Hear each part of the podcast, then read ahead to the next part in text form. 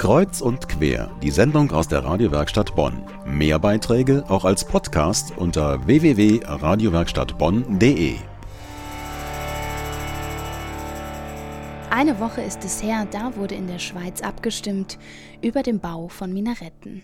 Und die Schweizer haben sich dagegen entschieden. Ob Diskussionen über den Moscheenbau in Köln oder Kommentare von Thilo Sarrazin, auch hierzulande ist der Islam ein heikles Thema, geprägt von Angst und Unsicherheit.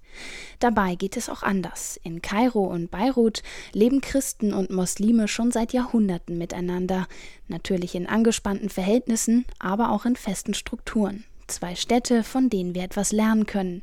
Die Vortragsreihe Islam und Christentum im Dialog und Konflikt hat sich mit diesen beiden religiösen Zentren beschäftigt. Mein Kollege Daniel Hauser, der war da und hat sich alle acht Vorträge angehört.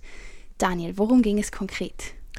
Ja, Janine, es ging in den acht Vorträgen erstmal darum, prominente Wissenschaftler und Dozenten aus der arabischen Welt kennenzulernen, also vorwiegend aus Kairo und Beirut oder solche, die in Deutschland oder Amerika mittlerweile lehren, aber eben diesen ägyptischen und libanesischen Background haben und äh, von ihnen zu hören, wie denn Zusammenleben möglich sein kann zwischen Christen und Muslimen.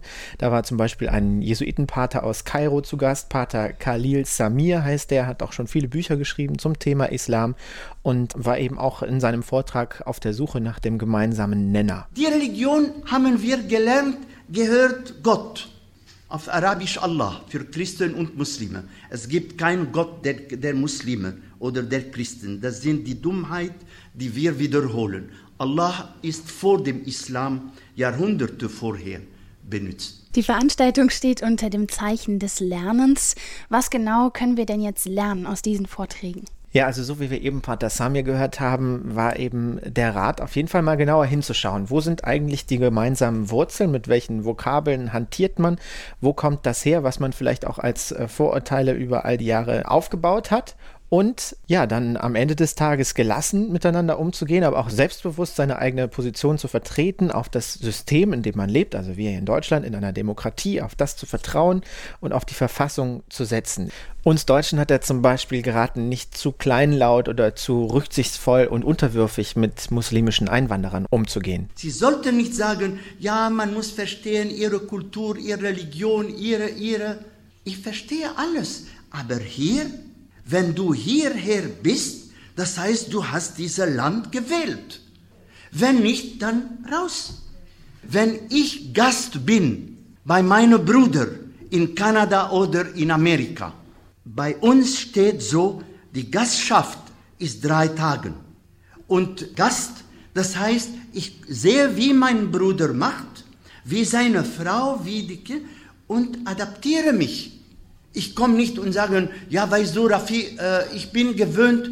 Du bist gewöhnt, mach das bei euch. Ja, das ist in der Tat eine, eine starke Position, die er da hat. Mhm. Man hat das Publikum schon gehört. Waren die Interessierten zahlreich da und wer, wer kam da so?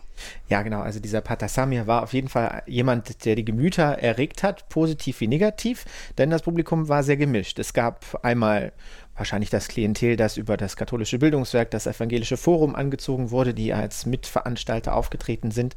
Aber dann natürlich auch arabischstämmige Bonner, nehme ich mal an, im weitesten Sinne, die dann auch in ihren Diskussionsbeiträgen ab und an mal sprachliche Probleme hatten. Aber das hat die ganze Veranstaltung natürlich sehr bunt gemacht.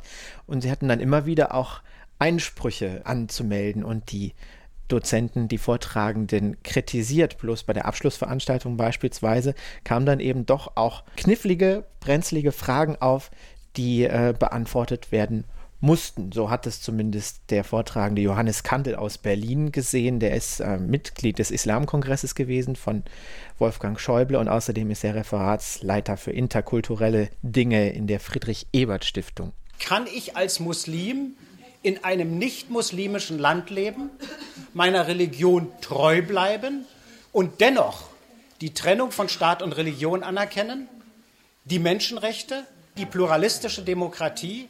Kann ich das oder muss ich da nicht den Koran mal ganz anders lesen? als bislang geschehen. Wer hat die religiöse Autorität festzustellen, das ist der wahre Islam, von dem weichen die anderen alle ab?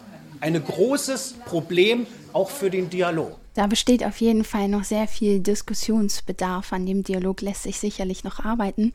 Vielen Dank dir, Daniel. Wir sprachen über die Vortragsreihe Islam und Christentum im Konflikt.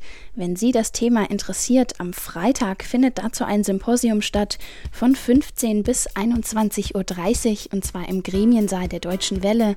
Anmeldung unter der Telefonnummer 429790 429790 oder per Mail an info at evforum-bonn.de. Calling yourself a romantic, let me explain. Been across the whole Atlantic.